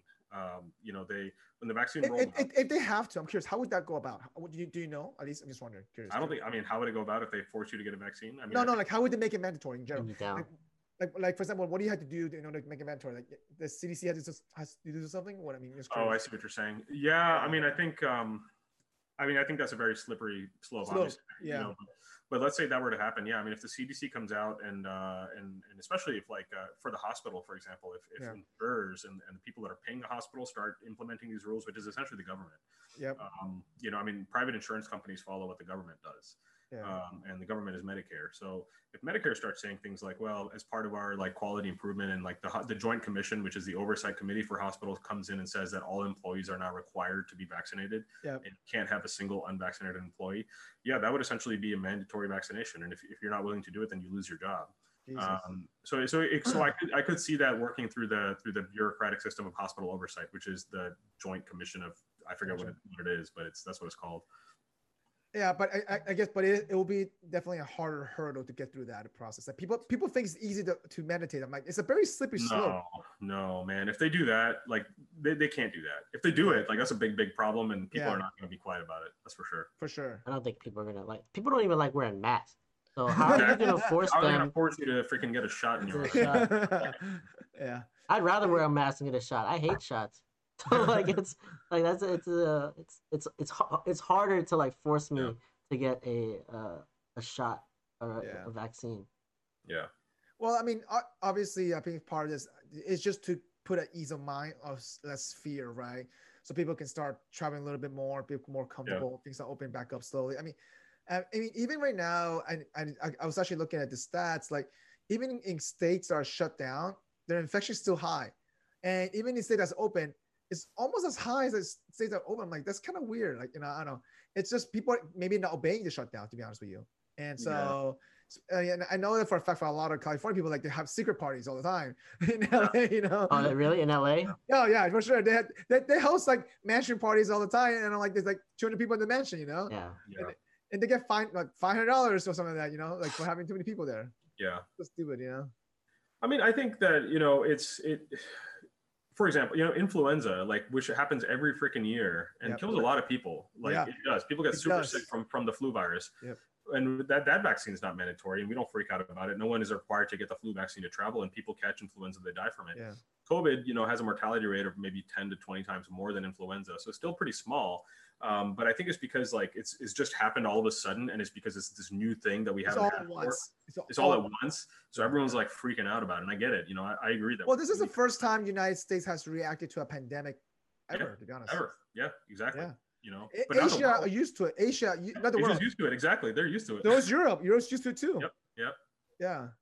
So Yeah. so we're more more prone to that, and I think because of our society or culture, we're more in the instead of instead of more of a collective in, uh, community, we're more individual here. And so we sure. we're- so everybody's reacting different part country different reacting differently. yeah. Yeah, I agree. Uh, and I don't know, it's, it's, it's an interesting take, but you're right. Though. I think it they make it mandatory, definitely a slippery slope, though, for sure. Yeah, I, uh, you know, I, I love the vaccine. I think the vaccine is great. I have no fear of any kind of long-term side effects from it. I get into arguments with anti-vaxxers all the time. I think that's a bunch of BS. But um, at the same time, there are lines that you can't cross, and making Yeah. anything a mandatory But let me, so let me ask you this though. Then, um, so what are the some of the long-term research you want you, you want you want them done for these vaccines? Then I'm just curious. Like, I just want them to do like like say like basically just keep track of the people that they vaccinated. You know, so Yeah. for example, let me pull it up because I was looking at this I, earlier. I, I read I read today in California about 300,000 vaccines had uh, was called, people had they at least according to them they've been tracking has some, had side effects. No, no, no. They they said a batch of it A was, batch of- a batch of was them, yeah. causing uh, some effects. sort of side effects, and then Yeah. they stopped those three hundred thousand. Correct. Yeah. So it's, it's not three hundred thousand people that, that they're tracking. It's like a certain Yeah, batch- I mean- certain amount of people in that batch, right? Batch. Right. Yeah. Right. And yeah, I mean that that I'm not too worried about you know the side effects like headaches or nausea. I mean the, the side effects that matter is like anaphylaxis. So like you're having a straight up uh, severe allergic reaction to some component of the vaccine. Yeah. I think that's That's what it was. That's what. That's what it was. Yeah. uh, yeah, yeah. There there have been some cases of anaphylaxis. Yeah. So that that obviously is a big deal. But that really comes down more to like probably what the vaccine was like mounted on and like what the other components of the vaccine are than the vaccine itself. Yeah. But I, I think you know the biggest thing that people are freaking out about, and this is what I get asked about all the time, is long term. Like, am I going to have something five, six years from now? Or That's 10 true. Years from now, because this is a new technology. To use mRNA, is it going to do something to me? Is it going to cause cancer? Is it going to cause I don't know, whatever you know? And um, you know, the, Yeah, my, I- my parents are not willing to get it, to be honest. yeah, I don't. Mike I, I Wong's get- not not willing to get it. That's like I because of all, just I- I because just- of the same the same idea of like no research, right? It's not, it's not even that. It's not. It's not even that. I, I, I told, like I said, if I need to get it, I'll get it. I mean, Yeah. I mean, not really against it. I mean, I've gotten plenty of vaccines. Trust me. From South America, let me tell you, plenty Yeah. Of vaccines. So Is what I'm I saying. You're saying if you're forced to get it, you would get it, but like that's not saying that you like trust it at all. Well, I mean, will, will you get it? Will you get it, Robert? Though, let's say that you need to get it for your job. I need to get that. If you if like you Yeah. force me to get it, of course No, I'm no, gonna get it. So Like so that's say not that's not like so let's a say, let's say that your job recommends to you, right? Recommends to you to get it. Will you get it? Like, not force you. They say recommend it. I won't. I probably won't get it until I need to go see somebody else. Because right now I'm at home. Yeah. I'm. Yeah. I'm not doing any. I don't see anybody. I went outside yesterday for the second time since Christmas. Right. So I don't see anybody. There's no reason for me to get the vaccine right now. Once I go Yeah. and start like visiting family or going out and doing stuff, then like the vaccine, you I'll would be not totally let, down to get you it. would not let your mom visit you then. My mom. Yeah. No, I would force my mom to go to, to get it because my mom goes and does all kinds of crazy stuff. Like she's just always out and about. But She- my, your mom's a nurse. She doesn't take care of herself. I guess so, but like, yeah, I, I you don't know know. what I mean? Like she doesn't take care of herself. I, I don't, I don't know. I mean, my- I my feel, parents I the same feel thing. My- very. My parents the same thing. My parents are all out about. They're, they're trying to fix their house and stuff like that. So they go to Home Depot and almost every weekend and all the things like that. Like they, Right. they, they live life. They're like, they're like, you know what? Yeah. I wear my mask. I wear my glove. Things like that. They're, they're, they're preventive about it, you know. But like I live my life already. I know, I, I, I get it, but if I'm gonna see people, I'm gonna take Yeah. it just because I'd rather not have the hassle. But right now, I don't see anybody, so I'm not gonna take it because it's Yeah, just a no, waste on me. It's just a waste of a, a vaccine because I'm not gonna. Well, well, you're not allowed to take it infected. right now, regardless, though. Yeah, right now I can't take it, but even if I could, I wouldn't right now because other people need it more than I do right now. Oh, hey, I know. so you- You heard about the shelf life for that, right? The shelf life is like five days once it once it's out of the what's called the. yeah the the reason for that is because the the mrna is enclosed in like this like uh, phospholipid membrane Yeah. thing you know so yeah it's very unstable it has to be like very very cold but the Okay. moderna one apparently doesn't have to be stored that way i'm not sure how because like it's, a Yeah. Kind of the same technology but yeah Yeah, because because the, one of the biggest issues that once they have it, once they open it for everybody, I think supply chain is going to be an issue because how they can distribute it, and because you only have five days shelf life for that, Yeah. and then we are wasting it, and then people are going to be pissed if they, they start seeing reports of being wasted. You know, those vaccines being wasted Yeah. because they're not distributing fast enough. And right So I, I think it's going to be an interesting take to see how that turns out because pretty much right now we're running running a blank check to those companies. Yeah Yeah, if you think about it, like it's a bl- giant blank check from the government to those companies. Yeah. I mean, I think it's gonna it's, it's gonna change, and maybe they can make that technology a little bit better. Plus, you have like all these alternatives, so it's not just Pfi- Pfizer. You still have Moderna, you still have AstraZeneca, you still Yeah. have J and J are working on theirs. Yeah, Um, so you know, I think uh, Well, it'll get competitive for sure. yeah, I think the bigger concern is for other countries. Like you know, how are you going to distribute a vaccine like this in like third world countries that are That's seeing- true. How do you gonna how you how you gonna how you gonna move that? Yeah. yeah you know which is where like the majority of the population of the world is so you can't just ignore that population you can't just be like oh well screw Yeah. them they can figure it out and, we, and we just- just recently signed a big stimulus package for AIDS for other countries too. Oh really i don't know about that Yeah, it was like it was during uh December. It was one of the. Uh, oh that big but we always do that we always like But it was a, it was more than usual though. The the, the Oh, really? 4A. Yeah, it was a huge. Yeah. yeah I was like, I was like, how can you not? How can you do that and not even and not worry about it as much as here in the United States? You know, like I don't know. Yeah. That's just crazy though. Also, I have a question about like how are they going? Like, ca- are they working on a way from getting it from two shots to one shot? Yeah, That's what- a really good question. That's a very good question. Um, I heard yeah, I J and think- J's working on that. J and J. yeah. So I mean, the data. I think. I think it just needs to be studied more because I think they showed that. Um, you know, like I think the AstraZeneca. No, no, the other one maybe. I, f- I forget which one, but like you could actually at lower doses with the first one, you had like less transmission rates. Um, even though you know, so they gave lower doses for the first one than they were. Um, they did all these like subgroup analyses. So I think you know to to to to summarize, like there will be more studies. They will come up with a dosing regimen that potentially you could just get one, and that would that would be just as effective as getting two doses. Right now, everything they've done for all these vaccines, for Moderna, for AstraZeneca, and for Pfizer, all of them are two doses. Yeah. And I think they're just trying to be careful. They just want to make sure that you mount an adequate immune response because it takes weeks, right? It takes weeks for your body to take to recognize that protein and make the the antibodies to it. It's not a very quick thing at all. So I think they just want to be like extra sure. Yeah, maybe I'll wait till there's uh one shot. One shot. I'd rather take one shot than two. Also, Yeah. for the like third world countries, it's easier to just do a one shot per person versus like having them come back. Like, who's gonna come back? For sure, for sure. I mean, from the medical side of things, I would much rather it be one shot because it's the compliance is much better that way. You don't have to Yeah. worry about ineffective dosing. That's Hmm. true. Yeah. Yeah, be- and the misbalances too. Yeah. Right. So I, I just said, you, I you guys sent you the J and J report thing how they were showing some promise in the early stage trials Mhm. of one shot. Uh yeah, And so you're right. and They, they talked about how make sure the long term, uh, the long lasting immune response is long enough, safe enough, is generating, like you said. So, but yeah, they talk about that. How you know they they track of the antibodies, means how long within how many days, things like that. So, yeah. I mean, you know, one thing, one problem I had with the Pfizer trial was that they're only tracking like the participants for like two or three months, like after the vaccine. That's it. Yeah, that's it. And That's and you know, short amount of time. yeah, it's a very short amount of time. I think that's a big problem, and you know, that's probably because number one, I don't think their efficacy data is as good as they think, and um, and I'm Oh, wondering they're, if they're like, we gave it to them. They're not sick after a week. They're good. Exactly. Pretty much. They're This like, is all it. Like we found it. It's a cure. So let Success. me- I mean, I can see this being a yearly thing, right? But like you said, the, the immune system might not respond yeah. to like you know, like for example, like I mean, I, I mean, obviously, if you, even if you get COVID, right, you're only immune to it for a certain amount of time, and then you can get it again, apparently. So Yeah, that's true. I, and I, we don't know who gets it again and like how Yeah. often that happens, but it does happen. That much we know. yeah, so Hmm. there's not there's not enough data with that, No. and so and, and in terms of like vaccine, like the immune could wear off, probably to be honest. So Yeah, yeah. I mean, it does for influenza, and you know, the influenza vaccine when you get when you get a flu vaccine, Yeah. it's like it's like twenty or thirty like different vaccines, like kind of in a cocktail, because there's this thing called antigenic drift, Yeah. where you know where the pro the virus changes like year to year. It, it, Yeah. it comes out in different you know different combinations of proteins. Who's to say the same thing's not going to happen here? That's true. Yeah. That's what I Well, and- assume and- is just gonna happen. It's gonna Yeah. evolve every year. Yep, Yeah. Hey, flu shots are free. COVID shots are going to be free too. So probably, no, seriously. I mean, I'm like, probably. I remember last time. Last time I got, I was telling Robert on the last podcast, like, I think the last time I got a flu shot was like ten years ago because I needed Yeah. a mov- I needed a free movie ticket. For a free movie ticket. That's why he got. That's why he got it. That's awesome. And I have, I have friends who are convinced that the flu shot gives you the flu, or like gives you full Yeah. on the flu.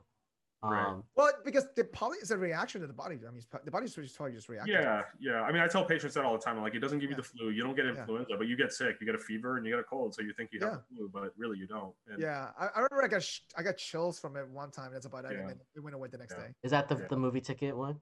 Yeah, so that's why It's he's worth like, it, though. It Stop. was worth it. It was worth You know what's amazing to me? What's amazing about this is that like we've I've seen like zero flu like all year, zero.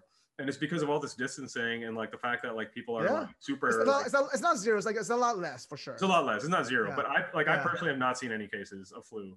Um, Whereas normally I'd see like you know at least like a dozen. Well, school wise, especially especially Yeah, school exactly. work, you know. I, Yeah. I remember using my- I remember used to go under their client, and then they had a during the flu season, they had two giant bags of Halls and whatever, and then whatever, and then vitamin D and C, just in case they get sick, you just grab and go. Yeah, Like, like, because they knew they're gonna spread that, you know. that's the champions formula right there, man. Yeah. Hall and some vitamin C. That's what it is, though, for real. Is it is Yeah. it that the that there's less flu, or is it that the flu is being diagnosed as COVID? It could be both. I don't know. It's it's, it's, Right? it's less flu because we have a different assay for for. Uh, Oh. so if, if you're getting admitted or you're getting evaluated for viral complaints, we you know obviously we're testing for COVID, but if the COVID's Yeah. negative, you're right. We're not necessarily testing for flu as much. Maybe that could be it. Um, you know, but if you're getting admitted to the hospital, like we're we're testing you for everything. Hmm. Um, for all the other viruses, and and early on there was a theory that actually having COVID like makes you more likely to have other like viral infections, like a co-infection. Um, that was what some of the data was out of like out of China, but I don't know if that's actually like really been demonstrated here. So um, I I don't know. It's it's, it's kind of interesting. I'm not sure if the jury's out right now. I think. Yeah. Well, I mean, I, I mean, we'll see. I mean, I'm sure, you know, when we we come when this episode airs, and then things can change. When we watch this episode, probably a year from now, you know, we be maybe in COVID, you know, 2021 Oh, or yeah. 2022, Yeah. or maybe Robert be, you know, the only Will Smith alive, you know. Oh my god! I'll be the only one left. I'm making a podcast for for myself. right? Nah, I'm just kidding. No, but no, but but I feel like you're right. I, I feel like this probably will be like a f- uh, what's called you know an ongoing thing every year. It's probably going to Yeah. evolve, not going to disappear overnight. And the question is, the people, you know, how they're going to return back to a sense of normalcy, in a sense, to be honest. So Yeah, I mean, I uh, yeah, if you remember SARS, like SARS and even MERS, like th- they went on for years. Yeah. Like that uh, went on easily, for- easily, easily like five years. I remember easily, Mhm. easily. So I, I have no reason to suspect that this is any different, even with a vaccine, Yeah. um, because you, like you Did they said, ever create a vaccine for SARS? I don't remember. No. I don't, I don't think, not that I know of. I mean, if they did, that's pretty awesome. But Yeah. um, you know, but I, I, but even even with a vaccine, um, if you don't have a sufficient number of people vaccinated, or if the virus evolves and you have to get revaccinated and you don't, and then social distancing, like all this stuff, kind of relaxes, then I could see it going on for years until things kind of calm Let me tell you, dating is hard, man. COVID. I'm telling you, it's been hard. You know? That's all I care about right now. You know, dating is hard. You know. yeah, yeah. I mean, you just gotta get creative, man. you know, it, it's it, it, just in general. I think I feel like as we get older, meeting people is just harder. You know, so. That too. All right, so we're gonna end this episode with the rant. So pretty much what we do is the venting session. Uh, what we do is called the free range venting session. So you and you know whatever you get off your chest, you know, let it go. You know, so that way you start off the next day, you know, more, you know, just re- more relaxed. You know. So Robert, Mhm. what's your Okay. rant? Oh, my rant. Um, come back to me. I remember I had one. I just didn't write it down, so I don't remember what it was. do you have one, uh, Adnan? Do you have a rant or vent that you want to just let go, um, or something that annoys you and you just like you just want to say it? Man, people. I mean, like, I'm, I'm a very, I'm like a rage driver. Like, I rage a lot. If you ever drive with me, if you ever drive with me, like, I yell so freaking much. Like, it, it, it actually is like a cathartic experience to me, and I get so So angry. you- but man, You're Florida driver, pretty much. Okay, got it. dude, like, so much stupid shit people do here, especially being back in Gainesville. Like, I just Yeah. can't stand it. Like, kids. Uh, yeah, it's just like actually. So this is horrible. There was an accident the other day, like a really oh yeah, I, it's a really bad accident on uh, 13th Street, right? Uh, no, University, right? on, on University. That's what I know? read. I read somebody passed away. It was bad. It was bad. Yeah, there was. Like a- how there bad was yeah. it? Can you describe people who haven't heard about this? Yeah, so there was a there was an accident, and, and again, it's because the college is back in session. There's a there's a college bar called the Social, that's Yep. right across from campus, uh, like right like literally right across from campus. You can just walk across and you can go to this this bar, and it's it's a hot spot for the undergrads, you Yep. know. On, and it was Saturday night, so obviously you had like a crowd of people out there that are piled onto the sidewalk, you know, waiting to get in. That's how it is. It's been like that for years.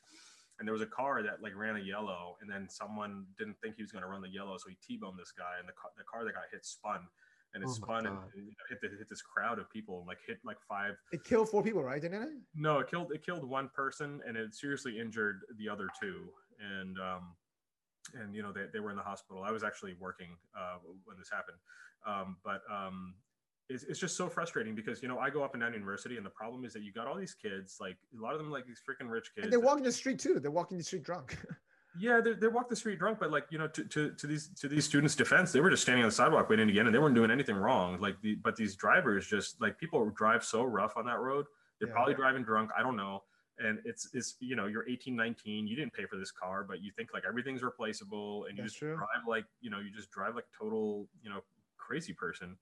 And it's all over it's all over the place. Like Gainesville has like extremes. Like you either drive like that where you think like literally nothing matters, and I'm going to drive 80 down University, or I'm going to drive 30 on 39th because, you know, why would I go Ah. any faster? they, they, they, they, they, haven't charged uh, what's called uh, traffic homicide yet. That's crazy. yeah, I haven't actually uh, checked up on that to see what the updates have been, but it's, it's just a Yeah. tragedy. It's a big tragedy. It just sucks, you know, because um, th- these were young students. They were 18, 19. Yeah, it's Um, I mean, what a, what a mm. shitty way to They didn't do anything wrong. They were just standing to get in, you know. Yeah. Wow. We've all done that. I know every, I know all of us have done yeah, that here. we've all been Dude, I- I- in I, I- I know people who've walked drunk on this on the street there. I know. Seriously. I mean, you remember this. You've been to Gator City. Remember Gator City? Yeah. Yeah. This is, this is where this was. Like, this was Yeah, what you that's could get in. scary though, too. to Just not to see that coming, to be honest. So I mean, 100%, man. and Could you can't you can't react to that. No. Yeah. Oh my Yeah, god, yeah. that's crazy. Yeah. Yeah. Robert, so Robert, you do you remember your rant? Yes, I remember now. Uh, my rant is that I'm on TikTok too much, and I need to stop. Um, I Why did will, you delete the app? I have not deleted the app, but I'm going to. It's it's gonna You be. should just put screen time, yeah. Just put a screen time on that timer.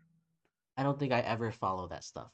Like No, no, like they, they warn you in screen time timer. You want you spend too much time on you. That, that way, uh-huh. least- no, and and TikTok. If you scroll enough, they'll be like, "You've been scrolling a long time. You should stop." something else. They Wait, how have long do those. you have to scroll? How long do you have scroll for that to come up? I don't know. Uh, probably lo- Wait, wait, like as long as you? I've been on there. they warn you. No, every once in a while they'll be like they'll have like a commercial that's like, "Hey, you've been scrolling for a long time. You should go out and take a take a walk or do something Ah, else." to make you take a break. yeah, That's take a break, go to sleep. Like they said, like it's like I don't know whatever the commercial says, but I remember I always swipe past it because it's like, oh, it's this is a commercial again. But yeah, so like uh, the same thing happened when I when we had Facebook, right? Like I would have the Facebook app on and just keep scrolling through and just seeing what people are saying. No, but TikTok AI though, let me tell you, it's crazy. The TikTok AI. All of these social you. medias do the same thing, right? Like so, No, but I Facebook like does it. Uh, I did it for uh, Instagram. Like I had, like I had to quit Instagram for a little while because it just Wow. was too long.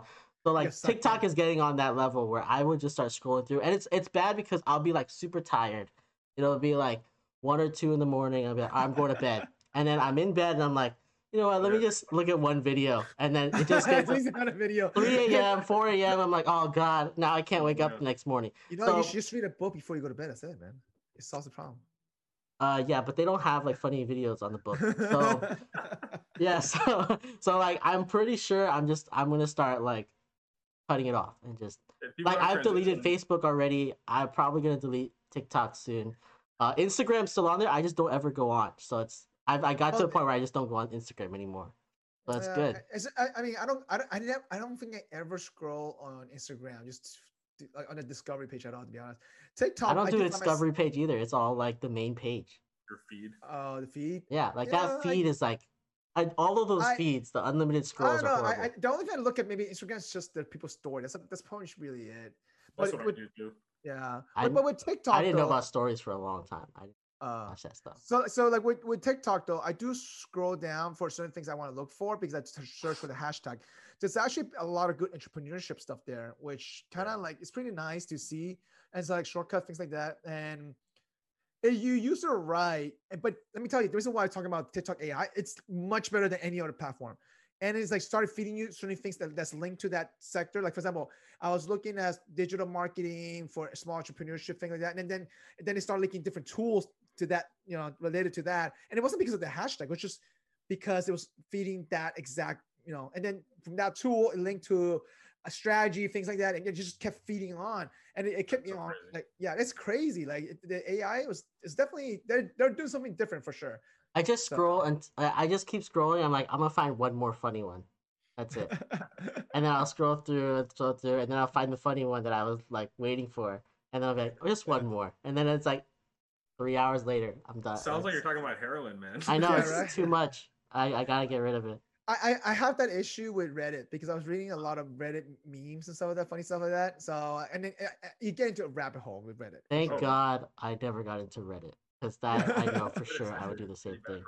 For me too, Yeah. Like I, I remember spending hours in the morning just waking up, just going to Reddit. Okay, let's see the or uh, Gainesville Reddit, whatever it is, what people talk shit about, or Orlando Reddit, what people talk shit about, and stuff like that. And then you then look at look at the funny things, what happened, you know. But now you have actually now I have I think you follow a lot of Instagram stuff, for example, like influencers in the wild. You get all these funny videos, things like that. But I know, but I try to control it now more because I do have the screen time warning, like, hey, you've been on this app for 15 minutes now. Get the fuck out, you know. Right, right. I would never follow it. It would say it would say it, and then I would just be like, "All right, thanks for not telling me." I'll just keep going. oh man. All right, my rant. Uh, it's not. I guess it's more. It is a rant. It's more. I guess. I don't know. I'm, I'm more annoyed. So I've been running a lot more, and today I tried to do a new PR on a on a three mile run. Man, I did not make it. I was like pushing for it too. I was just mad. I was like, I thought we. I felt good the first mile, Mhm. and I felt good the second mile, and then I started feeling like a little, I guess, hamstring tightness. I was like, no. I'm like, no, there's no way. So I'm looking at my clock. I'm pacing well. You're powering You through. know, I'm powering through, and then maybe almost like I say probably like two and a half mile. I, I start slowing down dramatically. I was like, I was so mad. I so I obviously I didn't get my PR today, but I was like, but I've been working on it the past six to seven weeks already, and Mm. I and you would think by now I would have improved more, but I was just mad today. That's all. But yeah. Dude, I totally get that. Like I've been trying to run like as well because I just need to do cardio and like lose some Yeah. weight. You know, like I want to be able to run. I want to be able to run like two miles like comfortably. You know, like I Yeah. feel like I should be able to do that. You know, it's yeah, not, especially at our age. At our age, yeah, I'm not asking that much, but Yeah. my body just freaking hates it, man. I just can't run. I'm not a runner. I just can't do it. You know, I, I can't even do a mile right now. I get to a mile Straight, the mile straight. It's, no, Yeah, stopping. dude, I get to like three fourths. You know, like, oh man, everything hurts. Like my leg hurts, my back hurts. I can't breathe, especially the Can't cold air. Mike, I totally feel you. Every time I want to run, I get annoyed too. Same thing. Just the thought of of running, I'm like, oh, I'm so annoyed. so, Yeah. Just the dude, guy who used to do everything in high school. oh man, high school, I was I was all about it. Not anymore. no, but I mean, uh, we're not getting any younger. So I was like, you know what? I'm gonna push for it. You know, so I, so my goal this year, obviously, is like I'm trying to do a workout at least minimum 15, 20 minutes per day. I saw that.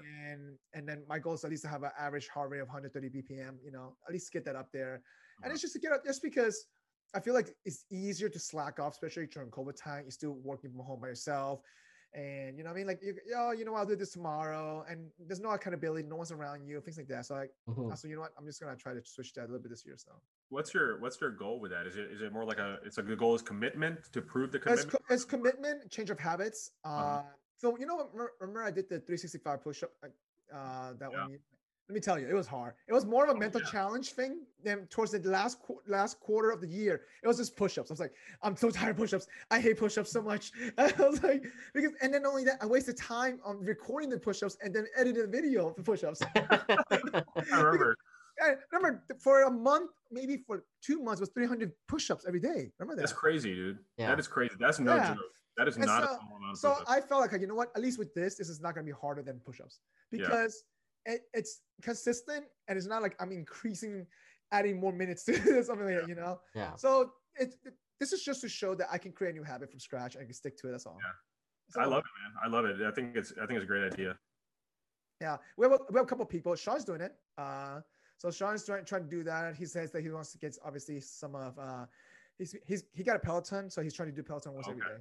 Yeah. Mhm. He's been doing it. He's been doing it before, before even this challenge. Yeah. He was uh, doing every day, so Yeah. he's loving it. Yeah, and obviously he's trying to get back in shape and stuff like that, stuff, which is good for him though, especially like indoor stuff. So yeah. Yeah. All right. Well, listen. Hey, uh, we're gonna wrap this up. So, Adnan, you want to pick anything? Do I want to what? You have anything to anything pimp? out? Anything to pay? Oh yes. Um, so I mean, not really, but but I do have a website um, that's uh, em2ccm.com, and it's really geared more towards like um, you know medical professionals. But if Uh-huh. you're interested in emergency medicine and kind of the intersection of that and critical care, I write about that. Um, I'm trying Is it to. a blog? What is it? It's, it's kind of like a blog, like a like a personal blog. Um, That's pretty cool, man. Yeah so it's, it's, it's an ongoing project of mine and hopefully i'll add some more content and um, i'm going to try to have like a few other things in there that are I, non-medical. let me ask you this: Do you try to do this every week, every couple of months, every couple of weeks? so when it started i was trying to i was trying to have like uh, some good posts like every couple months and you, if you look at it now i haven't posted since like 2018 and you know part of that's because just because things got busy but i do have a lot of content like ideas and things because it's, it's a very new space uh, em and critical care combined is like only in the last 10 years that's really developed so it's really geared towards um, sort of making it easier for people to to learn about that and, and transition into that because when i was doing it i had no information Hmm, Gotcha. Wow. So, so like, so I guess who you typical, who would be your typical audience? I'm just wondering. Like, Uh, probably like uh, uh, medical students and emergency medicine residents. Um, so if anyone like that's watching, I think it's a it's a it's a reasonable. so are you writing it from more like a personal experience type of deal you dealt with, or more like from a scientific, uh, like from a from a more, I guess, like a science standpoint? I'm just wondering, like, or No, it's more of a it's more of a personal experience and kind of a guide. Um, and you know, for example, I talk about interview questions that you might get asked when you apply for a critical care fellowship when you're coming. gotcha. Oh, That's pretty cool to help that. Cool. That's, that's good help. Yeah. So yeah, awesome. Yeah. So check out Adnan at uh, what is it? em2ccm.com. I have it up on screen here. Uh, Yep. people. work in progress.